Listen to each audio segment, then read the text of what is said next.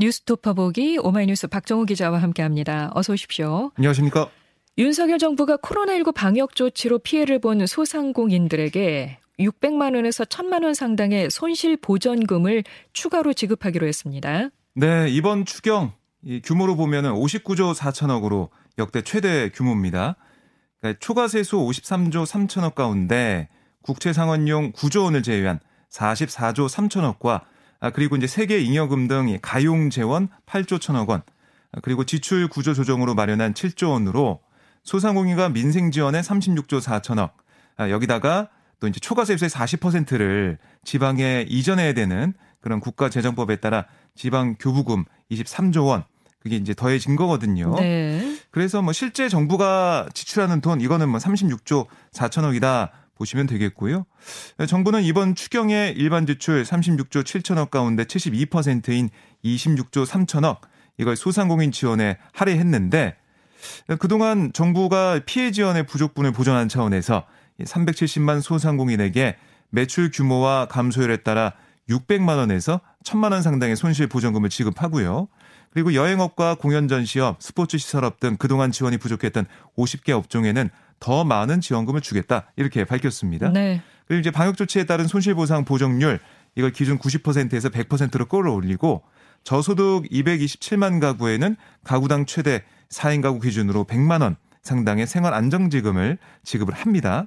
아, 그리고 방과 후 강사와 보험 설계사, 방문 판매원 등 이 특수 형태 근로 종사자와 프리랜서에게는 100만 원, 또 택시 어, 버스 기사에는 200만 원, 문화예술인에게는 100만 원을 주겠다 이렇게 밝혔습니다. 더불어민주당은 정부 여당의 실제 지출 36조 7천억보다 10조 원 이상 규모를 더 늘리자고 제안을 했어요.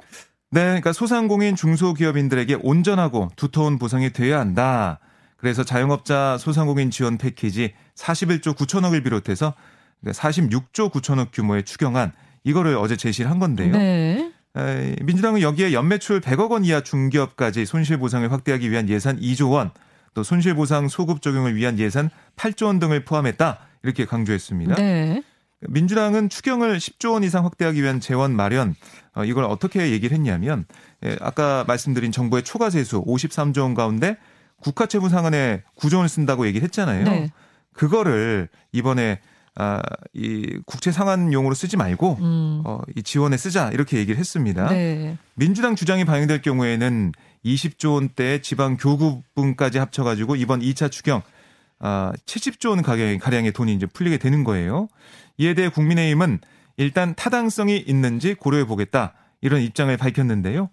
여야가 지방선거를 앞두고 지금 뭐 소상공인 자영업자들 뭐 표심을 얻기 위해서 어, 그걸 위해서라도 여야 모두 추경안 처리에 경쟁적으로 나서는 모습인데 어느 정도의 규모로 그리고 또 중요한 게 얼마나 빨리 지급이 되느냐잖아요. 네네. 이런 것들이 여야가 어떻게 합의할지 좀 봐야겠습니다. 근데 이번 추경안 심사에서 전체 추경 규모뿐만이 아니라 재원 마련 방안이 또 주요 쟁점으로 떠오를 것 같죠? 네, 어제 이제 민주당 박홍근 원내대표가 뭐라고 했냐면 이 추경 재원으로 활용될 초과세수 53조 원 이 추산에 대해서 이런 추계 오차율은 작년에 이어 두 번째 큰 규모다.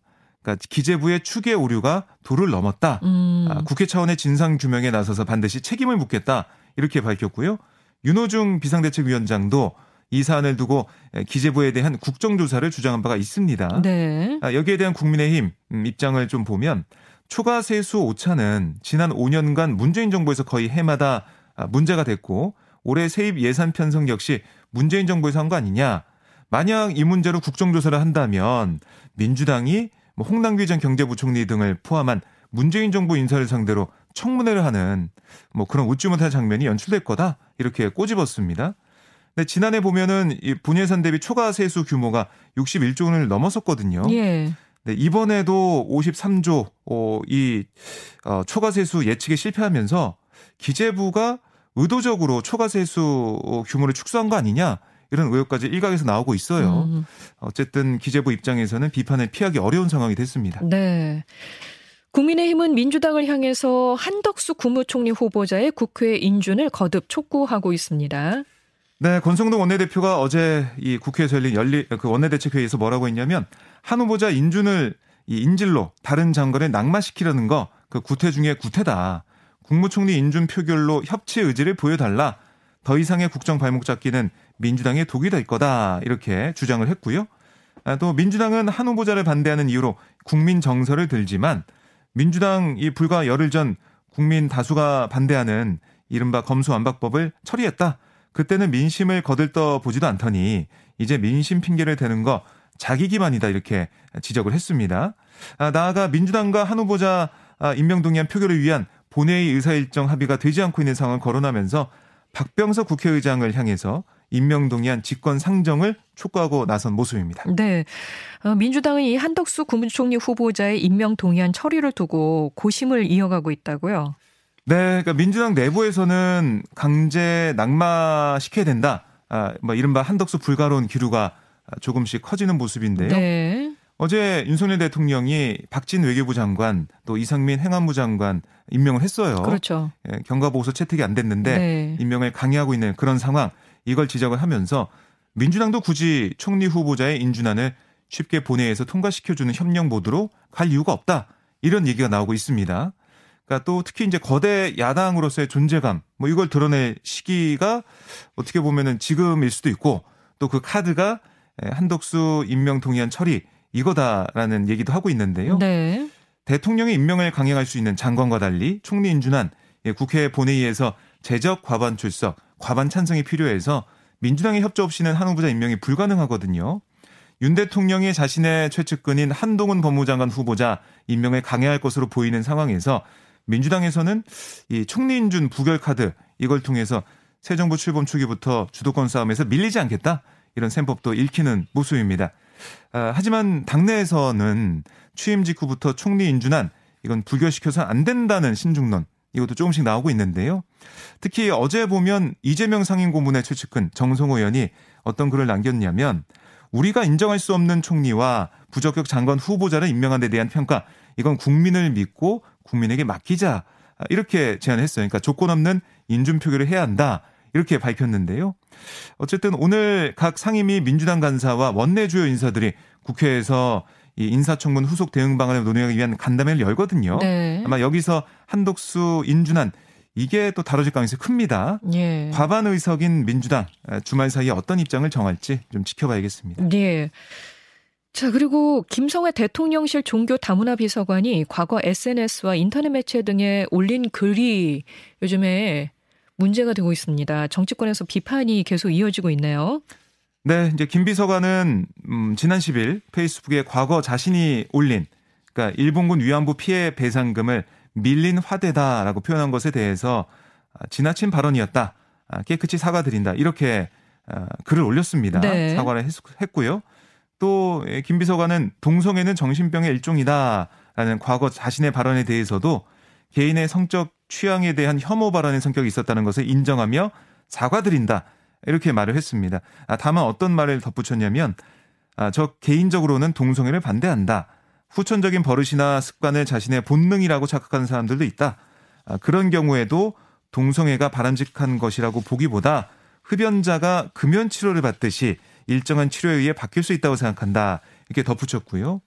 아, 그리고 또, 어, 이 불거진 이 발언이 이한 인터넷 매체에 쓴 기고문 내용 이것도 추가로 언급되고 있는데 이 여기서 뭐라고 했었냐면 조선시대 절반의 여성이 성노리개였다 이렇게 얘기하면서 일본군 만행에 대한 분노의 절반이라도 조선시대 노예제에 대해서 탐구하고 어, 분노하자.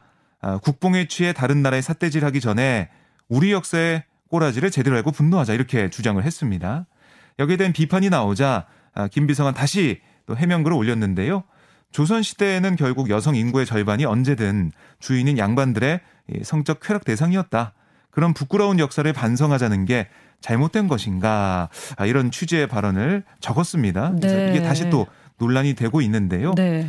정치권에서 비판 또 어, 여론에 대한 비판이 이어지고 있는 상황이에요. 어제 이 윤석열 대통령실 관계자에 대한 취재진들이 뭐 여러 가지 물어봤습니다. 이 김비성은 거치 어떻게 되는 거냐 아, 이런 얘기를 물어봤었는데 아, 대통령실 측에서는 좀 더 지켜보겠다 이런 입장을 밝히고 있습니다. 어, 다음 소식 갑니다. 민주당 박완주 의원이 성비비 의혹으로 당에서 제명됐는데요. 민주당 지도, 지도 부가 대국민 사과를 했네요. 네, 박지원 공동 비상대책위원장 또 윤호중 공동 비상대책위원장 어제 국회에서 대국민 사과 기자회견을 열었는데요. 박전 위원장은 당내 성비위를 막기 위해 최선을 다했지만 또 사고가 터졌다. 민주당을 대표해 피해자분과 그 가족분들 그리고 국민 여러분께 사과드린다라고 밝혔습니다. 아, 박 위원장은 이 박완주 사건 여기서 뭐라고 했냐면 2021년 말에 발생한 심각한 수준의 성범죄다. 피해자는 자체적으로 사건을 해결하려 했지만 원만하게 진행되지 않았고 4월 말경 이 당 젠더 폭력 상담 신고센터로 신고가 들어왔다. 이렇게 경위를 설명했고요. 아, 비대위는 철저한 조사를 통해 증거를 바탕으로 이 사건의 심각성을 확인했고 박원조 의원에 대한 제명을 결정했다. 민주당은 앞으로 당내 젠더 폭력에 대해 더욱 철저하게 대응하겠다. 이렇게 말을 했습니다. 아, 또 현재 의혹이 제기돼서 조사 중인 다른 사안에 대해서도 철저하게 진상을 밝히고 예외 없이 최고 수준의 징계를 하겠다. 이렇게 강조를 했고요. 지방선거의 유불리, 유불리를 따지지 않고 젠더 폭력 상담 신고센터를 통한 성비위 제보와 조사 징계를 이어가겠다라고 강조했습니다. 아울러 권력형 성범죄 근절과 성평등 조직 문화의 안착을 위해 당원 당규 개정 또 제도, 개, 제도 개선 적극 추진하겠다라고 얘기했고 음. 재발 방지 대책 마련도 게을리하지 않겠다라고 얘기하면서 두 이 위원장이 고개를 숙이는 모습을 볼 수가 있었습니다. 예, 공식적으로 이렇게 대국민 사과를 하긴 했지만 결국 이 사안이 6일 지방선거에 악영향을 끼치지 않을까요? 예, 뭐 그렇게 예상할 수가 있는데요. 어제 뭐 지도부가 대국민 사과를 하고 어, 재방지 대책을 마련한 모습을 보였지만 여론이 어떻게 판단할지가 관건입니다. 아, 지금 다른 정당에서는 비판을 내놓고 있는데요. 여당에서는 논평을 내고 박원순 오고돈 성범죄 사건으로 국민의 심판을 받은 지 이제 불과 1년 남짓 지났지만 민주당은 달라지지 않았다라고 꼬집었고요.